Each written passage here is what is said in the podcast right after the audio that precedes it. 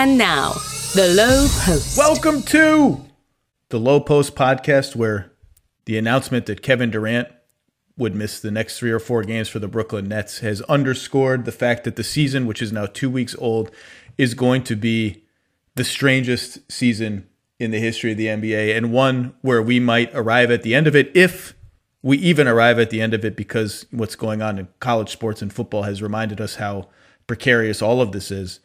Um, we may arrive at the end of the regular season, look at the standings, and say, "Whoa, h- how did this team finish in the play-in?" And wait, do what do we even really know about about that team? Because players are going to miss games, unfortunately, for contracting COVID, for being exposed to someone who had COVID, for resting. Um, we're going to see copious use of rest in some places, I think, because again, some teams had a nine month layoff. Some teams had a very small two month layoff, and those teams are going to be in very different places on rest, on chemistry, on almost everything. Home teams, according to the geniuses at ESPN Stats and Information, are now 47 and 53, six games under 500 through the first two weeks of the season. That is unprecedented if it holds up. Obviously, there are, are no fans or very limited numbers of fans. It's legitimately off putting now to watch games on TV and see fans. That's that's where we've arrived at. When I see fans, I'm like, wow, what, there are fans. What are they doing there? Why does that guy have his mask off eating a hot dog? It's it's legitimately off putting. Um, we have these baseball style series where the road team comes in, plays one game, stays overnight, one night, two night, plays another game against the same team. Does home court advantage in that second game matter at all? The team is rested. The team's been in your city. There are no fans. It appears to not matter at all two weeks into the season, entering uh, Monday night's games, Cleveland, Phoenix, and New Orleans had the second, third, and fourth ranked defenses in the NBA. I mean, what in the hell is that? Who expected that? Cleveland, they're doing it in very different styles. Cleveland has the highest rate of forcing turnovers basically in the history of the NBA. Can that keep up? And by the way, Cleveland, I saw the Cavaliers Twitter account tweet out an advertisement for a new sweatshirt featuring the Collin Sexton Darius Garland backcourt and saying we can't endorse the nickname. They wouldn't even say the nickname. We can't endorse the nickname for obvious reasons. What is the obvious reason? That you're lame? The nickname is Sexland. All it is is sex plus land. It's their two last names put together in a funny way. You need to go the opposite way and embrace Sexland and make it part of your identity. Stop being babies. The Suns are not allowing any threes. Can that keep up? New Orleans is allowing a whole ton of threes to protect the paint, selling out to protect the paint. Can that keep up? I have no idea. In the East, Chicago's 3 and 4, Washington's 2 and 5, Charlotte's 2 and 5, Toronto's 1 and 5. All of those teams, every single one of them, most of us including me thought would be better than the Knicks and the Cavs who are above 500 the play in tournament is going to be such a game changer. Who in the East right now is out of contention for the play in tournament?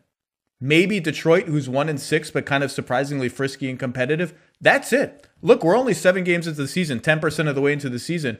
But if any of these trends persist for two more weeks and three more weeks, or something wacky happens to one of the teams high in the standings, the Knicks, why not? Why can't they be in the play-in tournament? The Cavs, why not? Why can't they be in the play-in tournament? If Chicago, Washington, and Charlotte don't pick it up to at least sniff, it's not even 500, semi 500. The play-in race in the East could be 14 teams wide. I mean, obviously some teams are going to be above that. Then you have the Heat. The Heat are three and three. They don't even know who to start. They're starting a different lineup every night because they want to start Tyler Herro and they don't want to start Goran Dragic, Tyler Herro, Jimmy Butler, and Duncan Robinson because that's such a tiny lineup that forces Jimmy Butler, who, by the way, is averaging 10.8 points per game and was in single digits before Miami's win in Oklahoma City the other day. Clearly, there's some bubble hangover happening there. With Dragic on the floor, the Heat are like plus 15 per 100. Without him, they're like minus 15 per 100. Do they have to start him? They don't know. They're taking a long view. They just got out of the bubble like yesterday. In the West, the West will have a little more separation in the end, but Dallas is off to an uneven start. They started a new lineup last night against Houston. They started Willie Cauley Stein and Maxi Kleber, shot blocking menace, Maxi Kleber. Denver and the Blazers are 28th and 29th in defense. Now, did they profile as defensive juggernauts? No. But I don't care how good your offenses are, and Denver's is damn good. You are going nowhere, nowhere, nowhere, nowhere interesting. Zippo, nothing, nothing good is happening to you if you're 28th and 29th on defense. Denver, their defensive ranking has flown all over the place in the last five years. You can't figure them out. They're allowing fewer threes, fewer shots at the rim than usual, but they're getting smoked from both ranges. Will they? Will they? Will those numbers right themselves? Portland, they're taking away nothing. You can get to the rim, you can get open threes. They're playing. If you are playing Carmelo Anthony and Enes Kanter together, you are stopping nobody.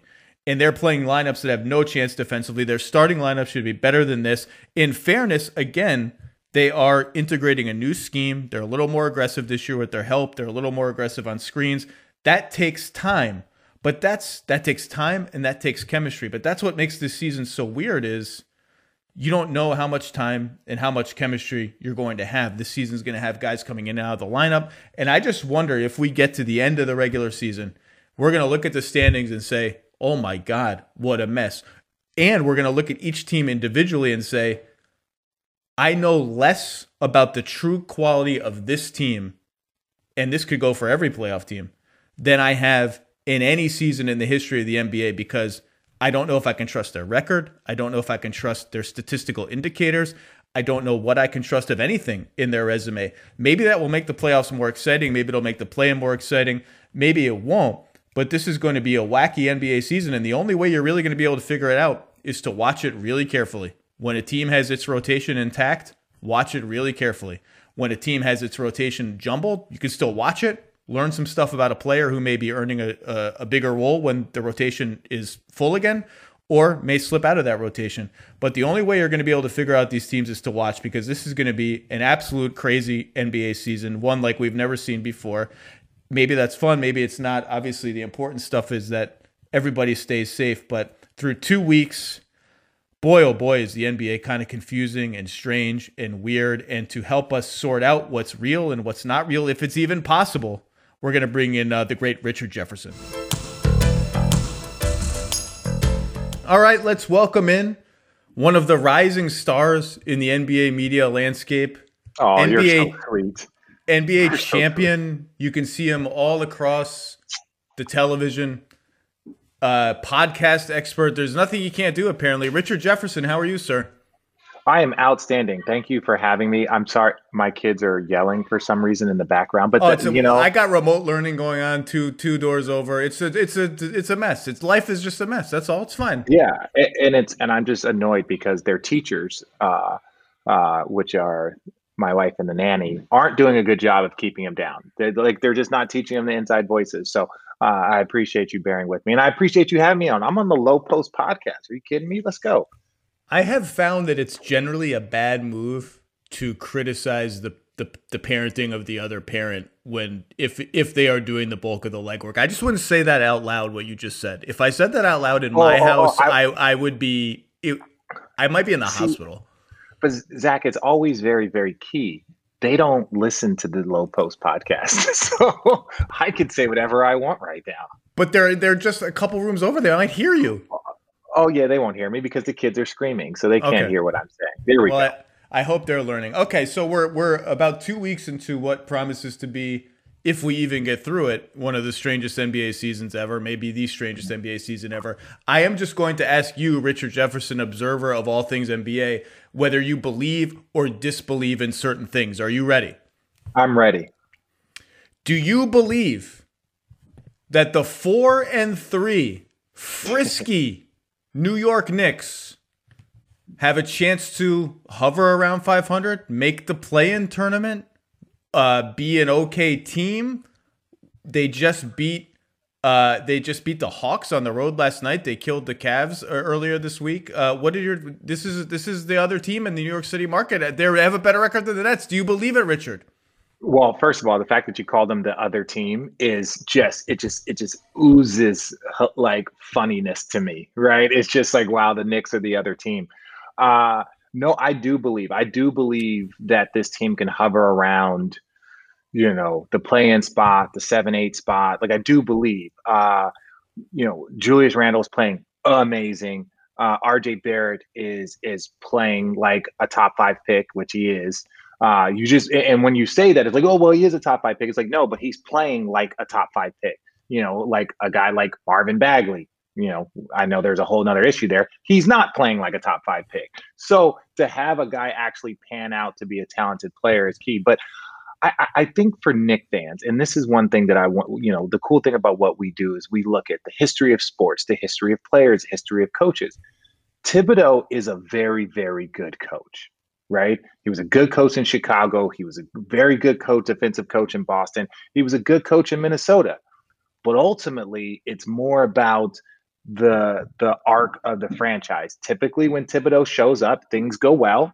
You know, Minnesota made the playoffs for the first time and since Kevin Garnett left, or Kevin Garnett left, and all of a sudden, Thibodeau leaves and the franchise goes back to where it is. So, is he building the infrastructure that's needed for long term success, or is he just grinding these players out to be at a high level for you know a year or two? Well, Randle played almost the entire second half yesterday in Atlanta, but so far, so on, on, the surface, the Knicks look like the same Knicks from last year. Like no shooting anywhere. It's just going to be Julius Randle and R.J. Barrett driving into brick walls of defenders all over the place.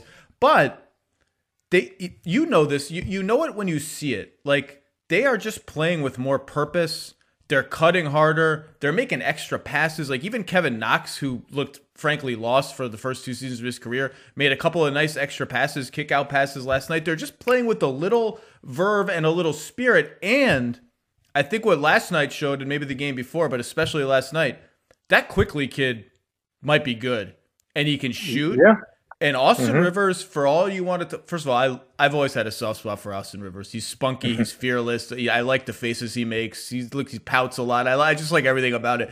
He can shoot. He's an average shooter. They have when Burks comes back in particular. If Quickley is a legit rotation player, which he looks to be, mm-hmm. Toppin hasn't even played. They have vehicles to lineups that are not terrible shooting lineups, which for their all of like RJ Barrett is just yearning to play in anything like open space. He's he's just a bulldozer with the ball. Mm-hmm. They gave him no space last year. They might be able to give him a little space this year. And and like I said, you just know when you see it. This team was a mess, has been a mm-hmm. mess for 20 years. Last year had no. Last year they were having press conferences ten games into the season when they had their poor front office executives out there like hostages trying to explain why they were two and eight. This year they're playing with a purpose, and I will tell you this, Richard Jefferson. Tell me, tell me this, Zach. I have said on this podcast the exact quote: "I will die on Julius Randle Hill." I will die alone if I have to die on Julius Randle Hill. And right now, we are feasting the finest meats and cheeses, as Kenny Mayne would say, the best champagne. We are feasting on Julius Randle Hill. Look, I love a good charcuterie board. Uh, one because I just like saying charcuterie. Um, but look, what you have to look at when you break down their stats, and I'm not, you know, a stat guy. I like where the Knicks are because Thibodeau is for t- for 20 years Thibodeau has a reputation for for getting his players to play hard. So even if you don't have the necessary requirements, the shooting, you don't have the defenders, you don't have the scoring talent, you don't have the height, he's going to make you play hard. That's one of his superpowers as a coach because he demands certain things. Not that other coaches don't, but he has a knack to get guys to do this, whether it's is exactness. But look at their stats. Can Julius Randle continue averaging 22 and 11 and yes. 7? Yes, okay, and we will not tolerate anything less on okay, Julius Randle Hill. That, that's fine. That's fine. Can Alec Burks continue to average 20? I believe RJ Barrett can continue to average 18. Um, like so when you look at these numbers, you're like, okay, is their play sustainable? Well, let's go one more layer. Are the numbers sustainable by the players that are giving that are are leading to a four and three record? And so, like, are we going to put it all on Julius Randle? As long as Julius Randle averages 22, 11, and 7, the Knicks are going to have a chance. Well, damn right they are, right? But the question is can Julius Randle average 22, 11, and 7? That is something that even a Knick fan, as optimistic as Knick fans are, even though they like to, like, you know, but when I when I say they're optimistic in the beginning, say, I, I, don't think, I don't know any optimistic. I don't think I know one optimistic Knicks fan. They're they're optimistic about their opportunities. They they understand realism. But if you ask any Knick fan, if you were to sit them down, it's like, dude, you guys are off to a good start. That's awesome. What makes you what makes you nervous? well, shoot, I you know, you know, Toppin's only played one game, and can we get 22, 11, and seven out of Julius Randle? Then he's an all star. Then Julius Randle is an actual all star. I know we're seven games in, but if these numbers and he stays in the seven, eight spot, or they stay in the middle of the pack, Julius Randle is an all star by stats and by record. So can he maintain that? And a lot of it is like, hey, can Steph Curry maintain that? Can LeBron James maintain the numbers that he's putting up? When your best player maintains high level numbers, you increase your chances for wins and you increase your chances for postseason play. So we're looking at the best players, Julius Randle, Alec Burks, RJ Barrett. Can they maintain that? Can I tell you what the Knicks fans should be nervous about? Please tell me. So the Knicks are 24th in offense. So their offense still stinks. They're ninth in defense, so they're winning with mm-hmm. defenses, which is very tipsy. That's a tipsy yeah, thing. Tibbsy, yeah, so yeah. here, here, here's what should make you nervous. Only four teams have allowed more threes as a percentage of shot attempts, and only one team has allowed more shots at the rim as a percentage of shot attempts. So the Knicks are allowing not great shots, not the shots you want. Uh, opponents are shooting 29.6% from three. That's the lowest mark in the league. They're only shooting 59% at the rim. That's the eighth lowest. Those are not sustainable numbers. The Knicks are not the ninth best defense in the NBA. And when that defense comes back to earth, now to their credit, they have some quality wins. I just rattled off. So they beat, they killed the Bucks at home. But, but, but some, no, but real, but, but real, I, I don't mean to interrupt you. Interrupt. On your podcast, You're the guest. On your podcast. On your podcast, but I think it's more realistic that Thibodeau and his reputation can hover them around a top 13 defense, around a top 10, around a top, you know, because if they can hover around 11, right, their offense is dog, but their defense is solid because he gets them playing hard. And look, you know this from covering the league for a year Playing defense is hard. Like playing defense is especially hard when that's how you're depending on winning games because your offense is, you know, on and off or a little up and down. So when you're just like, hey, every day we're going to go out and just defend, if you don't have the Tony Allens, the Rudy Goberts, if you don't have those monster defensive players that can like kind of take away 20% of what a team is doing, it becomes difficult. Um, but I, I would say that I'm more I'm more apt to believe that their defense will sustain than their offense start to increase. And look, last part of the last thing I'll say is that they're still just learning Thibodeau's defense. They're still learning the principles. They're still learning what he expects from them. And, you know, the film sessions are coming. So I think that they have an arc to improve on defense, even though they might not have the necessary defensive talent to stay nine. Let's say they improve, but they drop to 12. That's great place for the Knicks. If they're the 12th best defensive team, then you you have a, a competing chance every night. I like it. Look, if you give up a lot of threes, that's okay. We've seen over the last three or four years, the teams that have given up a lot of three point attempts have had some of the best defenses in the league. But if you do that, you got to protect the basket. Like that's what mm-hmm. the Pelicans are doing. Like shoot all the threes you want. Some nights we're going to get smoked, some nights we're not, but you're not getting to the basket you can't give up both for very long and mm-hmm. survive mm-hmm. on defense. So the Knicks are going to have to fix one of those two things, or at least staunch, stanch, stanch the bleeding. There's a good vocabulary word. Stanch yeah, yeah. Bleeding. Hey, hey, how about this? I don't know what that word means. So I'm only like eighty percent of the eighty percent sure I, I, actually said the correct word. It could be a, I, it could be a blooper. Could be a low look, post blooper. I, look, I use context clues all the time to figure out what people are saying, and that one I had no idea what you meant. But look, the bottom line is the Bulls are three and four. Washington is two and five. Charlotte is two and five. Toronto is in. We're going to talk about them. Um, right now, the only team that I think you can count out of the play-in tournament in the East is probably Detroit. Although they're frisky every night too, but they're one and six, and their offense is poo poo. a little better than poo poo, actually, better than I expected it to be. Spring is the best time to add new challenges to your training just in time for summer and warmer days. It's also the best time of year to take a new look at your fitness routine, dial it up a notch, and continue powering on. Peloton's varying class lengths were designed with your personalized training in mind. Whether you'd like to add a 10 minute course session at the end of your strength class or take a 60 minute power zone ride to increase your endurance, Peloton classes help you focus on your needs and goals. They are also made to challenge you with a variety of classes like boot camps, boxing, okay, full body strength, marathon training, all created to grow your skills or push you to improve in what you already excel in. Peloton's expert coaches and nonstop vibes, hashtag vibes, will push you to new levels of strength and endurance, keeping you on your toes while giving you the professional coaching you need. with a wide variety of options, whether you prefer to run outdoors, row, or ride at home, or strength train at the gym, Peloton has something for you. Get your head start on summer with Peloton at onepeloton.com. That's onepeloton.com. Shopping for Mother's Day is usually a challenge because you wait until the last minute. Shame on you, by the way. But Macy's Gift Finder makes it incredibly fast and easy to find the right gift just in time for Mother's Day. Whether you're shopping for your sister's first Mother's Day or your fashionista mom who loves to make a statement, Macy's Gift Finder has so many great gift ideas. You can easily pick out something special to celebrate them both. You can shop by price, anywhere from 25 bucks and under to 100 bucks and under.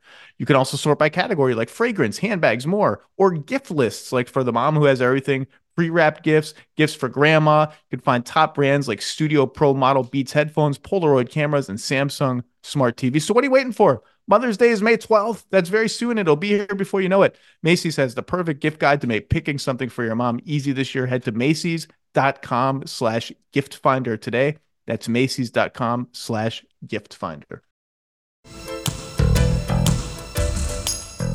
Let's move on from the Knicks. Richard Jefferson, are you ready for round two of Do You Believe? I'm ready for round two. Do you believe that the Philadelphia 76ers at a league best 6 and 1 with the number 1 defense in the league with a bullet are now officially in the inner circle of title contenders with the Lakers and whoever else you want to put in that inner circle. No, and and this is not to knock like Philadelphia 76ers are, are not fans, but it's like you have to you have the talent. There's no question. They have the talent, you know, whether they all blend together or not, that's one thing. But ultimately, you know, one, the fact that they've won two away games is awesome. That's just such great news. Like they're winning road games, uh, even though there's no fans and all the other drama. But I think for the for the 76ers, they still have to prove to people. Like you and I sit here with, you know, you covering basketball, me covering basketball, me playing for however many years and watching it my entire life. And fans always want you to give this oh, my team is going to do this or that team says, look, the Philadelphia 76ers are one of those wait and see teams. Wait and see how this pans out. Yes, everyone's optimistic the first, you know, everyone's optimistic the first 10 games, especially when you get off to a hot start. Everyone's super optimistic on the honeymoon, right? But a lot but 50% of marriages end in divorce. But everyone has a pretty good time on the honeymoon. Boy, that's a right, downer. That's a downer. Yeah, whatever. I don't care. The 76ers are on their honeymoon phase right now, right? They came back, they're healthy. Um, they're playing well. They're playing inspired. Doc Rivers, obviously, you know, we know he can coach very similar to Thibodeau, but it's early. It's still early. So, is this a would you rather be here than to be the Toronto Raptors? Damn right you'd rather be. But I'm not sitting here saying that the 76ers are a title contender yet. Here are their wins Charlotte, Charlotte, Cleveland, Detroit, Orlando, Washington, Toronto. So You're no, welcome. I'm not. Uh, yeah, I'm exactly. not, convi- I'm I, not convi- I didn't even I knew their record, but I also know them. I didn't know who their wins were, but I know the Philadelphia 76ers. So when you tell me those wins, it's in this league, you know this, Zach. You got to beat the teams that you're supposed to beat and split with teams that that are on your level, right? And that's such a key. Like they say, like, look, you know, if you go 500 on the road, and you win, you know, you win 30 games, you win 30 games at home. So you go, you know, 30 and 10, you know, and then next thing you know, you're you got a, a 50 win season. So you got to play well at home and you got to just go 500. You just got to go 500. And that's where they had their huge drop off the year before. They couldn't win a road game. Right. And you know, to win a championship, you got to win road games. So were they ever believable last year when they had that awful road stretch? No, they weren't believable. But is this a, a sign for hope? If you're a 76ers fan, are you happy with your start? Do your guys look locked in? Yeah, you should be stoked. Yeah, their new starting five makes as much sense as people thought with the shooting around Simmons and Embiid. Uh, Tobias Harris, like I, in my opinion, the Sixers are still one guy away. Like I, I mm-hmm. think I think Danny Green and Seth Curry are like okay starters. I would prefer if one of them were a bench player, really on a championship contender. Although Seth Seth Curry has been 15 points a game, 54 percent from three, making plays off the dribble. He looks incredible. Um, their bench is like the ultimate feast or famine bench in the league. I have no idea what Shake Milton is giving me every night. All, all the, he's averaging 12 a game. Matisse Thybulle might hit the side of the backboard, might hit a three, might not play. Tyrese Maxey Tyrese Maxey's got balls, man. I will give Tyrese Maxey that. That he just comes in and makes stuff happen. I, I like it. Mike Scott, Furkan Korkmaz, Dwight Howard. I don't know. I have no idea what these guys are giving me every night. To me, they still feel a guy away. That said, yeah, yeah they are a guy away. Well, Tobias Harris is off to a really nice start. Looks really comfortable just jacking catch and shoot threes right off the catch, which is what they need him to do. He's averaging 20 a game. Uh, and Embiid looks incredible. Embiid has come out of the gate as an he's an MVP candidate right now. Um, yeah. They're plus 22 per 100 possessions with Embiid on the floor and minus 14 per 100 possessions with Embiid off the floor. Now, Harris's numbers are about the same because Doc has very interestingly, the Sixers had this like very rigid, staggering rotation under Brett mm-hmm. Brown. Like this guy comes out now, Simmons and Embiid only play X amount of minutes together. Here's the pattern. It's on a big chart that has arrows and colors and whatever else is on it. Doc is playing the main guys together more than Brett Brown did, and I kind of think that's interesting and and and and probably good. And Simmons, I feel like, is still Simmons. He's there's not much has changed with him as an offensive player.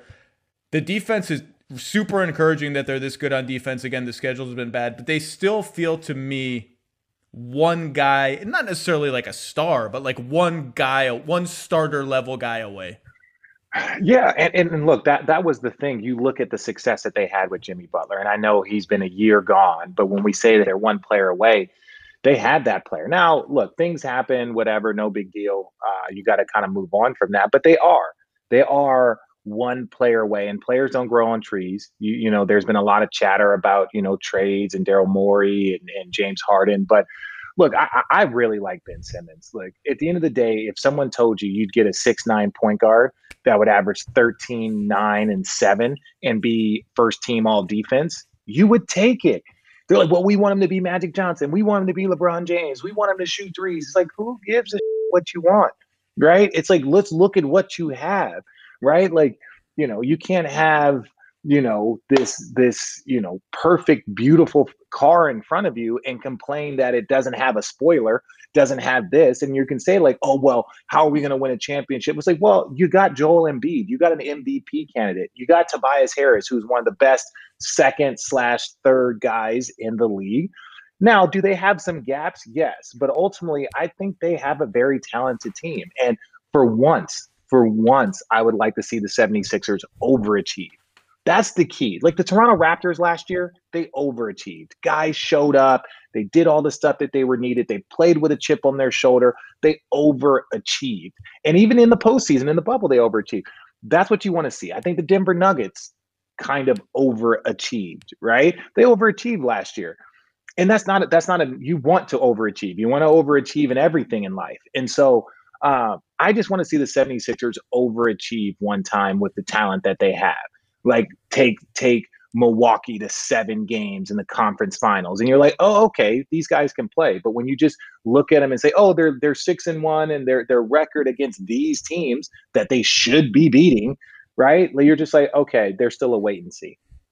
Well, you nailed one of the big issues here, which is, and the schedule is going to get harder for them pretty soon. Damn right but, it is. But the longer they win, and the longer they stay at the top of the East, the harder that James Harden for Ben Simmons question gets for Philly's brain trust, for their ownership, for it, and I'm not even saying they're interested in it now. I'm just saying that's the trade that has sort of made the most theoretical sense all along for both teams, I think.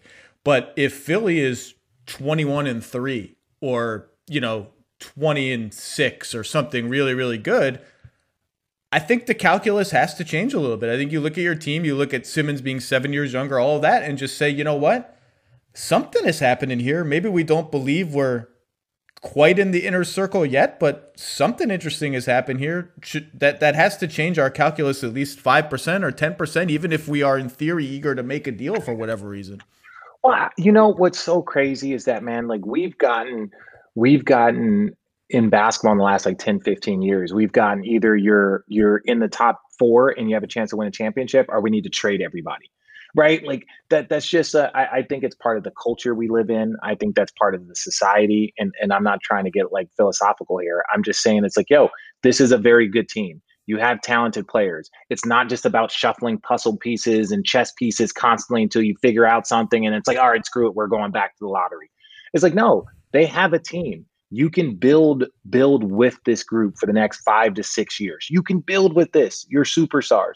I wouldn't do anything drastic. I think getting off of Al Horford was huge, huge. right? Because they'll have cap space this year. Um, and I, I just think that that's such a good, good move. Daryl Morey came in, he brought in shooting, um, and he got got that like freedom. So if you're talking about they're one player away, doesn't even necessarily be a star. Well, they're going to have cap space. They're going to have cap space. They won't, the though. They won't. They won't. Really? As long, as long, as Simmons, Embiid, and Harris are there, they have no real functional cap space. Those guys are like a hundred million bucks all by themselves. Maybe you don't. Th- you don't think that Daryl Morey is going to work one more move? You don't really believe that he's going to work more and more move to get them cap space? I personally do. Well, I Just, think he'll work. Daryl Morey will work you know, lots of moves on the margins, but I, you know, I don't know if it's going to be cap space. Could be trade, but um, okay. I, I, okay. I, I'm I'm excited about how this team has started, but I'm I'm a little. I just I'm like you. I just need to before I put them in the inner circle. I need to see a little more. That's okay, but but everything, all the early signs are great. Well, and the last thing I'll say is that look, at the beginning of the season, we talk about projections. Everyone's like, who I have, who I like, who I like, who had off seasons, who had good drafts, and then we get into the first 20 games really, we sit back and watch. I think everybody, fans, analysts, get back first 25 games, sit back and watch.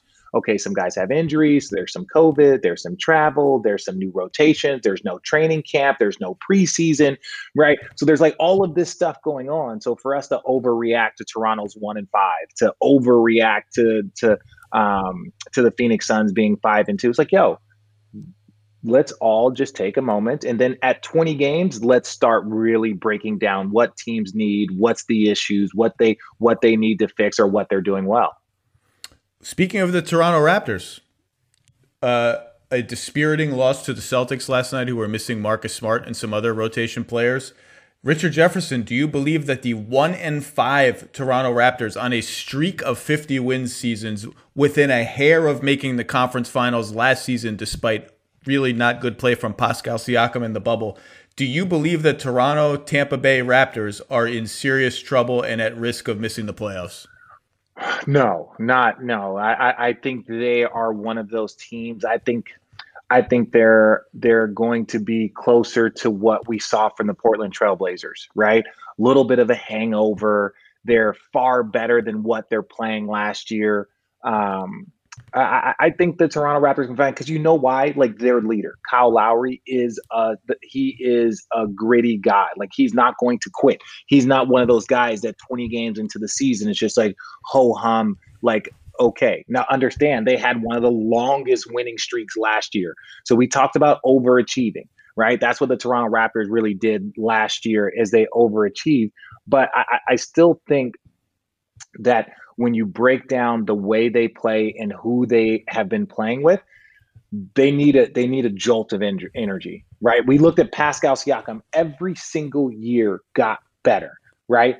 Almost uh, like again, if it was up to me, I think he had a, a really really good chance to be most improved player two times in a row. Now I know yeah. Brandon Ingram got that, but like Pascal Siakam went, especially because you lose Kawhi, they ask you to go from being uh, uh, most improved, then you turn into an all star and you have one of the best records in the league.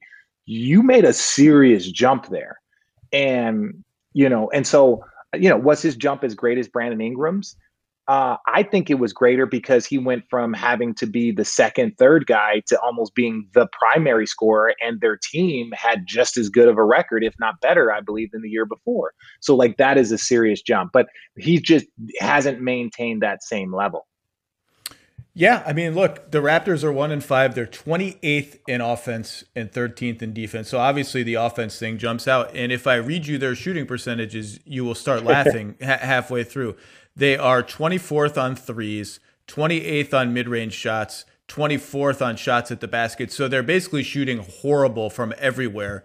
And that will obviously change. Norman Powell's shooting in the 30s on twos. Pascal's a mess. They're getting absolutely zero from Aron Baynes. And I remember when Ibaka and Gasol walked, I had an Eastern Conference executive talk to me on the phone and say, "Why is everyone freaking out so much about the Raptors losing two old old big men, two what? old two old centers?" That's, yeah. And, and I said, "Well, with all due respect, I mean, they were two of their top seven players. And Ibaka, I think, Ibaka really grew up as a player in Toronto. He was he was an athlete in Oklahoma City who could shoot some mid-range jumpers. In Toronto, he became more of a basketball player who felt the game, who could make reads on the fly. You could give him the ball at the foul line with everyone cutting around him in a playoff atmosphere, in a game seven atmosphere, and he would make the right play. And Mark is Mark. Mark was making the right plays out of the womb. The guy just knows how to play.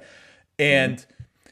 you know, Baynes is coming off a lot of health issues. We don't really know if his three point shooting was really his three of 15 so far. Frankly, Chris Boucher has outplayed Baynes yes, badly for yeah. the season, but he's so skinny. There are just matchups where it's not going to work for him. And so I, I did, I told this guy, look, I understand what you're saying. Like, Anunoby's going to get better. VanVleet is still only 26. He should get better. Lowry is Lowry. Like, their top four guys are really good. I do think they're going to take a hit, a significant one, losing those two guys. So far, that has been the case. I didn't think it would be this bad. And my other concern about them was they have their five starters plus Norm Powell off the bench. And I guess now you can add Boucher as, as, the, as a pretty reliable backup center who was who's the rotation beyond that? Who's the wing rotation beyond that? Well, there, well, is, there is there is none, right? And, and and look, you know that they have some of the best development in the league, right? So again, even Boucher, I saw him play a couple year uh, for the last couple of years, you know, little spot minutes last year. You know, some opportunities. Was a great G League player, just like Pascal, just like VanVleet, right? So there's guys that have come up through the ranks, but it's just when not enough is coming in and too much is going out, right? You lose Marc Gasol, you lose, you know, Serge Ibaka, and you add Aron Baynes and you add um you add, uh, add that's just not enough. Because you got to understand there's a swagger that comes with veteran leadership. There's an intelligence. There like there there's just a little tweak. And even if you look at like look the clippers they lose Montrezl Harrell, right? So they lose him, but they add they add Serge, and you could see like that fits, right? They fit, like he he adds something to him, um, you know, and actually a different component because he's more, he can shoot more outside. Probably he looks great. He looks great so yeah, far. They look great, great with him. him. Yeah, exactly. So it's like that's a big piece. You look at he is a championship player. You look at what he's done with the Clippers, and then you kind of look at what they're lacking in offense, like a stretch four that can defend fours, he can defend fives, he can, you know, and then Marc Gasol, even though he's slow and move, yes, is he are these the same guys that can carry your team? No, but they are huge pieces that are missing, and that's why LeBron James and Marc Gasol per 100 whatever possessions have the best whatever efficiency, you know, that you yeah, guys like to say. Hey, right? hey, hey, hey, hey, hey, hey, hey, hey, I'm just joking. But I'm just saying you look at like Marcus Gasol's impact with the Lakers. Him and LeBron James have some of the best efficiency over like a hundred possession. You look at how well Serge Ibaka fits perfectly with with the Los Angeles Clippers and have really added a lot a, a different component to them. And then you look at the Toronto Raptors are one and six. Come on, people. Basketball is is sometimes it's called the eye test right? Let, let's let's be really honest. You just lost two guys that are key components to the two top teams in the Western Conference, and you're surprised that your team's off to a slow start. Well, they will get they'll they'll right the ship to some degree just because shots are going to go down. You're just saying that because you live in Toronto. I don't live. That's my second. That's my second NBA home, and I can't okay, go there now. They they don't they don't want us there. They don't want to. Yeah. They don't. They've closed the border to us, justifiably so. Uh, yeah. There's a lot. Of, there's a lot of Stanley Johnson going on right now, which makes me very, very uneasy about the Raptors. Hey, hey, watch out with my Wildcat brother, right? Watch out with my Wildcat boy. I like that you stay loyal. It's it doesn't matter. It doesn't matter how many years out of college. You just it's still an Arizona guy's an Arizona guy for you. Hundred because you know what it is. The older guys always looked out for me. Steve Kerr, Sean Elliott. These guys always looked out for me. One time, Steve Kerr, I was leading the league in turnovers, and Steve Kerr uh, I threw the ball out of bounds somewhere. And he was like, Well, yeah, look, I don't blame him. If I had those teammates, I'd probably throw the ball out of bounds too. And I was like, Look, Steve, you got my back. So now that I'm in the booth, I make sure to look out for any Arizona guy and then slander anyone that went to Duke. Did you? Uh, well, that we can all get behind. Uh, did Okay. you ever, in your playing career, did you ever throw the ball to the referee by accident? Did you ever mistake the referee for one of your teammates? That's one of my favorite NBA occurrences when the when a player Uh, passes to the referee. Look, never say never. I, I don't want to get on here and say that I didn't do it. I don't recall a moment, but you play enough games, they all start to blend together. I know I've had one absurd travel before where like I took two dribble twice in front of the Indiana bench. I picked it up. They were kind of wrestling me, hassling me, and then I just decided to dribble it again and I got an and one. Right? Their bench goes nuts. And the referee's like, Richard, did you travel? And I was like, Yeah, I traveled really bad. So it's like you just don't you you don't know. Have I I would not put my I would not put myself past it. Was it LeBron or Russ or both that just had a brain fart when bringing the ball up the court and just started walking with the ball for like four steps? Remember that? It was either LeBron or Russ, or it might have been both of them. They just like someone inbounded the ball to them and they just started walking. and they, eventually the ref was like, dude, that's a travel. You can't do that. That's a turnover. I don't know what we've seen guys like taking the ball out of bounds, guys walking with stuff. But like that stuff's been going on. I remember seeing a highlight of Jason Kidd doing that at Cal. Right, like they were just like it's look, it's part of the fun. Like sometimes everybody has brain farts. The difference is, is that like you know athletes have to do it in front of millions of people and the internet, so it's just never forgotten forever. Uh, and now you have a collection of them. But yeah, guys are always going to whether it's trying to get away with something or just you know brains you know having a glitch. Uh, I had Toronto as the solid number six in the East. I had them a tier in my tiers column. I had them a separate tier below Boston, Philly, Miami, Brooklyn, Milwaukee. Maybe I'm forgetting someone. I don't think so. Um, some of the Raptors fans went crazy at me. Maybe I was optimistic. I don't know. I still think they're going to right the ship a little bit, but I, I mean, the great unknown for them, and I talked about this last week, is it's got to be taking some sort of mental toll on them to have gone to the bubble for quite a long time and now be the only team that's playing in this in, in this sort of second home away from their families in some cases or trying to organize what to do with their kids. So I take them out of school. Like that just it just has to be weird. And it would not surprise me if there was some mental burnout there. But they will they will get it together. But they don't look Well, I- let, I me say this: is it so? Look, let, let's be really honest, Zach. Like, let, let's let's add a human component. Do you think that anytime soon they're going to be playing in Toronto? uh No. I, had, I it doesn't seem likely to No, it's like, come on, Zach. Come on, Zach. We see the numbers, we see this stuff, we see the protocols, and respectfully, like this is not this is not like we're not turning this into a COVID.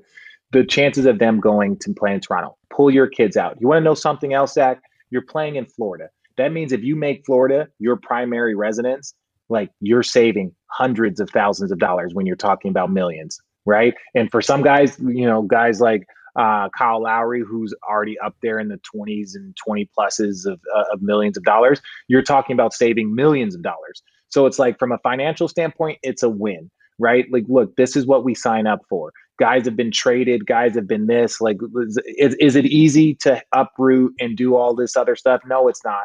But we sign up for it. And when you step between those four lines, nothing else should matter. So um, for them, I would just make Tampa your home. That's your home. This is what it is. And and if you can get over that which they should be able to they have a solid team. And i think that we know that nick nurse and the way they play and, and i love kyle lowry as a leader they're not going to quit. But we talked about overachieving. Sometimes you can overachieve and then come back down to earth. Now is this their back down to earth? No they're better than this but i think they're back down to earth is where you have them probably like as a six or seven seed Yeah, I think they'll they'll right the ship a little bit, and obviously no one is running away from those kind of seeds uh, with those kind of seeds yet. You can now stream the most MLB games on DirecTV without a satellite dish. Yes, catch the clutch hits, strikeouts, grand salamis, web gems with nothing on your roof. So who's there up there? Whether it's roofers, Santa, birds, old timey chimney sweeps, moody teenagers, thrill seeking raccoons. Watch out for them. You name it. They won't find a satellite dish, but you will find your MLB games on DirecTV. That means DirecTV is your home for baseball this season. Root, root, root with nothing on your roof. Yes, stream your team. Call 1 800 DirecTV or visit directv.com. Sign up today. Claim based on total games carried on sports networks. Sports availability varies by zip code and requires choice package. Let's go west. you mentioned the Lakers. Mm-hmm. Watching the Lakers is is I had them in a tier of their own. I had them as undisputed favorites. I loved their offseason. They just look like they're kind of in cruise control already. Just just scratching the surface of what they can do. Not a lot of urgency. Still five and two with the number two offense and uh, and number four defense, I think, or something like that. Um, Yeah. um, just just cruising. So uh, the Clippers are also five and two, and Phoenix is five and two. Then you have Denver and Portland who are scuffling. Uh, Dallas is off to a strange start, uh, three and four, I believe, after beating Houston last night. Warriors have righted the ship at four and three. Utah's right there at four and two. So what I will ask you is this: Do you do you believe? Let, let's actually start simple. Do you believe that the Suns are this good? Five and two, number twelve in offense, number three in defense. Yes. Um, do you And- and believe? one answer? Yes. yes, that's it. Period. Yes. And it's one reason, and you know it. Go ahead and say it. Chris Paul. One reason. That's it. That is one reason. Is Chris Paul? He's he's he's headed towards another All Star game on another team as a as a bona fide leader. Now I you know I know his nickname is Point God, and look, with all due respect to the point guards that came before him, and even the point guards that he started his his career playing against, like the Steve Nashes and the Jason Kidds and and those guys. Would I call him the point god? No, but of this generation, of this group of the last like 15 years, he is the best point guard that this league has has seen over this generation. So from that standpoint, yes, he shows up with a loaded team, adding Jae Crowder, um, adding Jae Crowder. You know, DeAndre Ayton is a player. Uh, you know, Booker now has somebody. Now he's like he has a floor general. Like Booker, which I didn't really know until I really started watching him play. Like he's a very good assist man. He's not just a scorer. The man can get other people involved. Six six assists a game was a ton for a guy that's known for just a, a predominant score. But that might not be where he's best utilized right? So you take the ball out of his hands. Chris Paul is directing traffic. He's got a big, he's got a like a monster shooter. He's teaching them the game. He's doing, he's making coaching so much easy on Monty. He already knew Monty from his time in OKC or uh, New Orleans, excuse me. And so it's like when I really look at this team, it's one reason, right? It's one person, and it's Chris Paul, and he's a monster, and they are going to finish in the top five.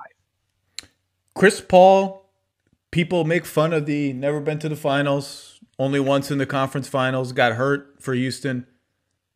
Chris Paul has made, I mean, all you got to go back and watch the film. The guy has made a ton of clutch playoff shots. Yeah. Ask the Memphis Grizzlies about facing Chris Paul in the playoffs and if it's a good time. Chris Paul is a flat out winner. If you want to win a lot of games in the NBA, get Chris Paul on your team. If you want to have a crunch time, if you want to win crunch time games at a level that the statistics say is not sustainable, guess what? It's sustainable if Chris Paul is on your team. You will be And- the and that- best late game team in the in the league. And, and look, Chris Paul, like again, just from things that I've heard from different people around our industry, like he would have been the guy that if I was the Knicks, I would have gone after. I would have gone after. And let me just say it from this way, because if you pair him now, I don't know if the Knicks had the assets in it, but you look at what the Phoenix Suns did. They're like, we have a young star, we have a young stud, and we need just some guidance because we've been in such disarray for a long time. Like, you know, uh, Devin Booker never really had that stability, never had that vet next to him, never had that. So you give Chris Paul, who's an all star, on the verge of being another all star, doing all the things that Chris Paul always does, and look at where the Phoenix Suns are. Now I look at, okay, what if we had Chris Paul with, you know, with a RJ Barrett? What if we had Chris Paul with some? Now I'm not saying like this is what the Knicks would have done, but it's like when you look at we are a team that's looking to make a jump he would have been, especially because you knew that he's under contract and you knew that like that's what he does. He would have been number one on my tried to go get list if I was the Knicks. See, I wanted the Knicks to go all in for VanVleet for most of the same reasons because look, Elfrid Payton's off to a really good start. He's made six threes already this year. He made 14 all of last season. So maybe Alfred Payton will give them a season Stop. of competent play. I just let me say it. Just let me say the sentence. Maybe he'll give them a season of competent point guard play. Yeah, no? yeah, I'm not, I'm not disputing that, but I'm just saying, like, even to say like VanVleet, and I, I love him. I love his story. I love how hard he worked. I love him as a winner. But there's a difference between that winner, that system, system predicated, where he's been in the same system, whether it was G League, NBA, like he gets it, he is a winner, and then a guy like Chris Paul that is the force. He is. He's kind of like LeBron. Like when you put him there, like he, like all of a sudden there is this vacuum that just that just like sits around him and creates everything. And there's probably only about four guys in the league that are like that. It's probably LeBron, it's probably James Harden, where it's like, oh no, once he's on the floor, everything revolves around him. Right. And it's like scoring, distribution, you know, defense, communication, play calls. Like there's only three or four guys like that. And Chris Paul is still doing it at the highest of levels. And like, shout out to him. Shout out I, to him. I believe in the Suns. So before the season, I had the Suns seventh in the West with an upside to get higher. But I just, they were my wait and see team. Like, I really like their roster, but I've seen Utah, I've seen Dallas, I've seen Portland. Like, I've seen those teams. I can't put you in, the, in that tier yet. They're they're going to be better than at least one of those teams. The Suns are the Suns are good. The Suns, I think, are going to finish above the play-in tournament if I had to guess now in the top oh, six. Yeah, yeah, and agreed. Their defense is rock solid. I think I think it's pretty real. They're a classic Chris Paul team because they yeah. take a lot of mid-range jumpers and they and they make you take a lot of mid-range jumpers. They take away your threes and and and but they take a lot of the same shots on offense. It's a classic Chris Paul thing. It and I don't even think they've hit their stride yet. Their starters are minus 15 for the season. They're minus 9 with Booker and Paul on the floor together. They haven't quite those guys you can see them figuring out how do we make this that something that's not your turn, my turn. They're killing it. You want to hear an incredible stat? Yeah. 93 minutes with Booker on the floor and Paul on the bench. 93 minutes. They're plus 58. Booker Wait, plus who? bench is killing, killing. Wait, when Booker's on the bench and Chris Paul is in the game, they're reverse, plus 93? Reverse. Reverse. Booker, Booker, Booker on the floor, Paul on the bench. Oh, yeah. Yeah, I like I I don't I don't. But my point is, that, that my point is they're not hitting their stride yet. My point is their best no. lineups haven't hit their stride yet. And Ayton, you can see Ayton. He's oh. only averaging 13 a game. He's trying to find I, his place too. I hate I hate what they've done with DeAndre Ayton, and I don't know if it's him or it is. But watch the game. When you watch the Phoenix Suns, count how many post ups. Now, I'm not trying to turn this guy into Shaq I'm not. I thought he was like similar to David Robinson when you look at his physique, his build, like his skill level. I really thought because he's not. He's not like Wiseman. Like Wiseman's a skilled guy at that size. He's more of a back to the basket, but I swear to you, like he shoots more jumpers than he does right hand hook shots, and I think that that is a disservice. I can't. I, it, it drives me nuts, and, and I'm not going to get into it. The problem is when they post him up, he shoots jumpers. When they post him well, up, he likes to turn and fade. He he he gets to the line at the rate of like of, Duncan Robinson. I mean, that's an exaggeration, but he's, he never gets to the line. Agreed, Zach. But this is a thing that is taught. These are things that he is 20 years old. He is 21 years old. He's going to be playing for 13 years. You have to build a foundation of these things, right? Like, yes, he is always been the biggest, strongest, most dominant, and now he gets into really, really grown physical. And if that's not naturally in your nature, it's like, for instance, let me give you an example. Dirk Nowitzki, when Avery Johnson showed up to San Antonio or showed up to, to Dallas, he tried to turn Dirk Nowitzki into Tim Duncan. It's like, we're getting your big ass in the post. You're posting up. You're posting up. That's not Dirk. That's not his body type. That's not his. But what did he do? He learned that little jab and then that famous now, that famous little one legged fadeaway that he did. If it wasn't for Avery Johnson just punching him and getting him into the post, pushing him and pushing him and pushing him to be like, you're going to do that, he wouldn't have developed that that that redefining position play. Now Kevin Durant does it. Now so many guys know that once if I get it and I do that little one leg fadeaway like Dirk, no one can do it. But without the the the pushing him to that point, right? Like Avery Johnson did. Now ultimately they didn't win a championship, but they had some crazy good teams there in Dallas before ultimately, you know, Rick Carlisle came in and won a championship. But that's what I'm saying with Ayton. But like, no, I don't care. You're going to get into the ball. I don't care if you're going to shoot five hook shots. I need you to develop a hook shot. And then with that comes confidence. Like, last thing, I never shot threes my first two or three years in the league. Never shot threes. Worked on it, worked on it, worked on it, worked on it. Never shot threes. I shot I shot more threes my first year than I did my second year because I was like, screw it, I'm just gonna drive, right? Just put my head down. My third year, Larry Drew was working with me. He's like, Richard, you, you're working on this every single day, but you're not shooting in the game. How about this? One a game. Every day you make one a game, or you shoot one a game, no matter what. And if you make it, shoot another one. If you miss it, fine. But at least we've started this progression of one a game. And all of a sudden, I was like, all right, fine, I'll shoot one a game. So I shoot one. All of a sudden, I'm starting to make them because guys aren't guarding me. Guys are like five feet off of me. They're not guarding me. But I was like, all right, he's like, Richard, you don't have to, you don't have to rush. They're not running you off the line. So I shoot, so I shoot 35% that year and my my my point per game average because then once you make a couple now guys have to get a little bit closer and the floor opens up and the floor gets wider. But without larry drew pumping me saying like richard you're putting in the work you gotta shoot one a game. You gotta shoot one a game. And if you make it then shoot another one. And i bought into that and that's how i started to develop my three point shot. So it's the same thing with Ayton you got to hey you got to shoot two hook shots one hook shot a game. I don't want to see this fade away this is that dedicated for you to shoot a hook shot. We're going to throw it into you and this is when you go to work. And force it onto them till it becomes second nature. I have three responses. Can, can i tell you my three responses i'm done. i'm done. That was my rant. Number one it was kind of it's kind of adorable. Richard Jefferson as a young Ben Simmons. You sounded like you were talking about Ben Simmons. Just just go shoot look at one the numbers, three. Dan. Just Dan, shoot Dan, one three. At, Dan, Dan, pull up my three point numbers my first three years. It's hilarious. We're not going to pull up the stats. I'm just saying it sounds like you could have substituted Brett Brown for Larry Drew and Ben Simmons for Richard Jefferson. It sounded like today. Number two, you mentioned Dirk. One of the coolest moments in the NBA of the last 20 years, one of those coolest little moments that I just loved. It, it gives me goosebumps now. When Dirk would get a switch and post up at the nail, right? Just right at the nail, right? That Dirk spot, right at the nail. Yeah. Catch the ball, catch the ball. He would look at the opposite shot clock because he'd be facing the opposite shot clock. And you could see him look and be like, okay, how much time do I have? What move can I do in this amount of time? And just that little peek at the opposite shot clock, like he didn't turn around to look at the shot clock that was right behind him. He knew No. that one. I loved. I just for some reason I loved that little that little quirk of Dirk's that, game. that was a lonely place to be because and why they started putting Dirk there, right, is because it became so much harder to double him from there.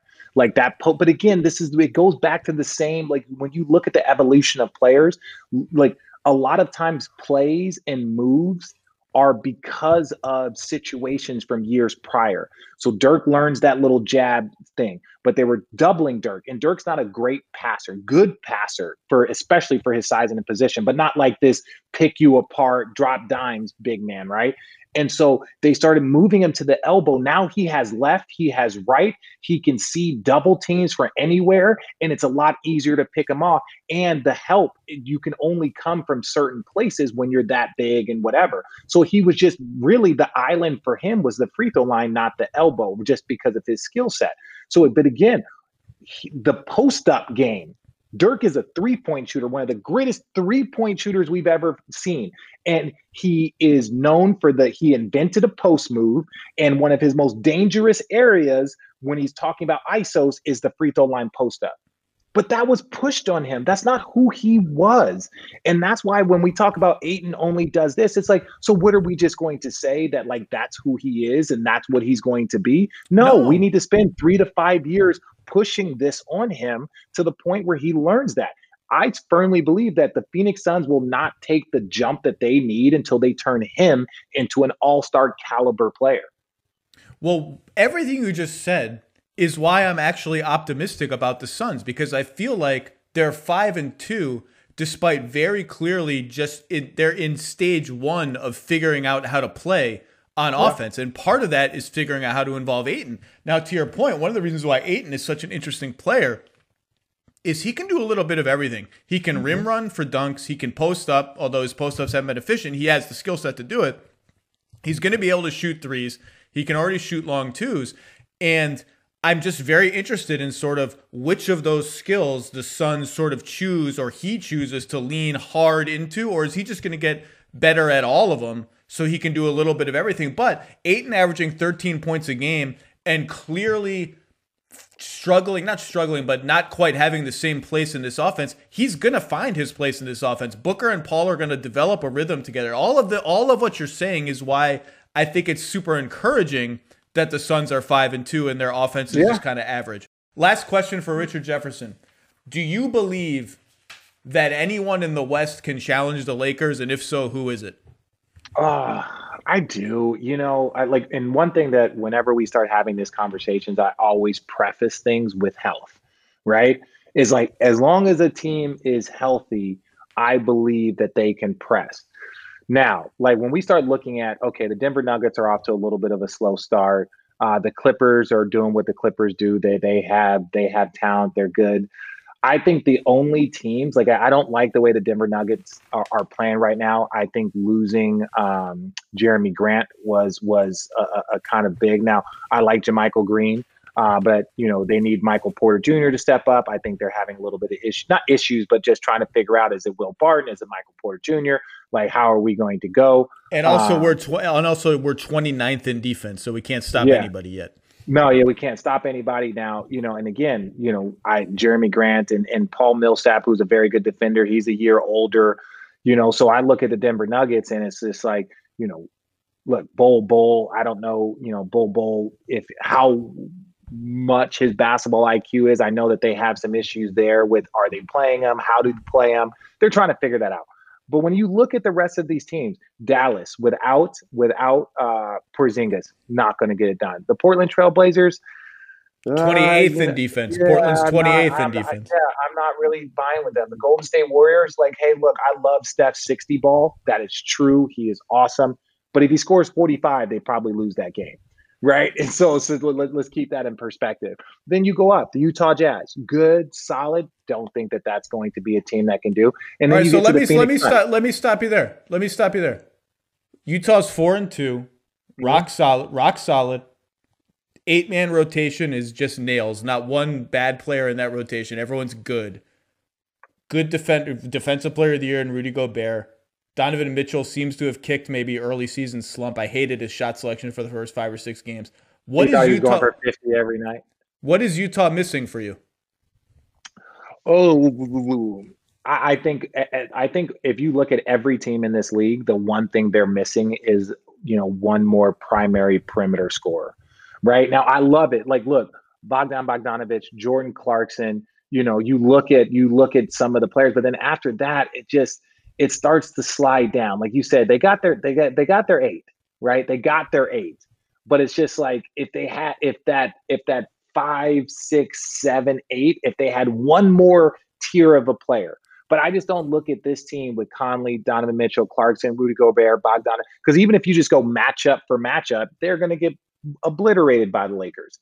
Like, look, Rudy Gobert is great until he goes against Anthony Davis, right? And I'm not saying that that wouldn't be a monster matchup. It would be, but like ultimately, like even if they just, even if they just like evened each other out, which none of us believe that would happen, just believe like, hey, they cancel each other out. You're now looking at Mike Conley and Donovan Mitchell to pair up against LeBron James. We're not even talking about Montrezl Harrell. We're not even talking about Kyle Kuzma. We're not even talking about, you know, uh, Schroeder. So it's like you're looking at like the Laker roster, just even if you take the top two players off of, of the Lakers or cancel them out with a Rudy Gobert or something, they're just not on that tier. Now, is this a team that can make the conference finals? Yes. Right. But if everybody's healthy, it's the Lakers, the Clippers, I would say the Jazz and the Suns right now, with Portland needing to figure things out uh, and Denver needing to figure things out. So don't jump on me and say, how can you have these teams? I'm saying right now, currently, there are teams that need things figured out and there's teams that are playing well. Denver is the weird one to me. I, I was super high on Denver coming into the season. I had them in the same tier, a, t- a tier above Utah, Portland, etc. Their defense has been awful. Um, I do wonder if there's a little bit of a conference finals bubble hangover for There them. Gary Harris, boy, oh boy, three of 24 on threes. It, it, if it just isn't happening with him, this is three years in a row now. It's early, but this would be three years in a row of just what what happened. I, I still think their offense has been as advertised. They're, they are not guardable on offense. You just have to Mm. beat them by outscoring them. I, I just don't think Jerami Grant was this valuable to their team. And I, okay. Go ahead. No, I just feel like once they get now Porter's out because of the COVID protocols. I and and JaMychal Green just came back, so they're sort of haven't had the full rotation together. I I don't I I, I do think they can be the 15th defense in the NBA or something like that. And if they're yeah. that, then they're a problem. They shouldn't be this bad. They're actually not allowing as nearly as many threes as they used to. They're they're not teams aren't getting to the rim at all. When they get there, they're shooting like a thousand percent, which is a little bit of a problem. I just don't think they're this bad defensively. I don't think Jerami Grant meant this much to them. But it wasn't just that. They also they also um, are, are missing Plumlee. Now these guys aren't well, like Plumlee played eight minutes a game in the playoffs. No, Plumlee was. No, no, but I'm talking about over the course of the regular season. Over the course of the regular season, having that second body, that you know, because what they did is they did it almost. I don't want to say by committee, but it was like they were they were like eight nine deep of like solid guys that knew how to play right? So it's like you have you have you know Plumlee, and like you know he's not Jokic, but like he knows how to do a dribble handoff. He's a pretty good passer for that position. Like just little bitty things. You talked about Marc Gasol and and Serge Ibaka kind of taking those guys off the Toronto Raptors, and you seeing a drop. Where like you take that energy of Jerami Grant, you take a guy like Plumlee off, and then you have a couple of guys that aren't shooting the ball well, right? You can see it because look when you look at Gary Harris, yes, is it time? But I look at a guy like Michael Porter Jr. He's trying to become an all star. He does not care about who's around him. He doesn't care about who's the star and stud. Like in a respectful way, Michael Porter Jr. is focused on how he can become the best version of himself, not how he can fit in with this team perfectly. Right. And so now you got Jamal Murray who wants to be an all star. Like you saw his first two, three games of the season. It was like the dude mm. wasn't even awake. He wasn't even awake. And so you're like, okay, so then Jokic, I think Jokic is doing what he normally does. Paul Millsap, loving the death, but he's a year older. Uh, Monte Morris, who's a big guy for him, he's not this great defensive guy, but he's extremely efficient, doesn't turn the ball over. So it's like you kind of look at their roster and where can they get more? You need Gary Harris to show up. I, I, Gary Harris is my guy. He needs to shoot the ball better or be a high level defender. You can have it being off shooting. You know, Tony Allen played in the league for 13 years and he was never a shooter, but he locked people down. If your shot isn't falling, you got to do something else to keep you on the court. And right now, there's probably about four or five players that were like, if we need to turn this around, what can I do? All right, I need to lock in on defense. And right now, whether it's Will Barton, Gary Harris Jr., Will Porter Jr., you look at this, they need to be a team defensive team. They need to be a better defensive team because individually, Jamal Murray's okay. Nikola Jokic, not so much. Michael Porter Jr., still young. Paul Millsap's a little bit older. Monte Morris probably lacks inside. JaMychal Green has the ability. Will Barton is more of a scorer. Gary Harris has the ability, but he's just been struggling. And then after that, you get to your bench. So show me the individual defenders there, and then we can express the team, right? Like that's where it starts. Michael Porter Jr. still young was a very polite way of saying Michael Porter Jr. has been flammable uh, on defense. It's very polite, RJ.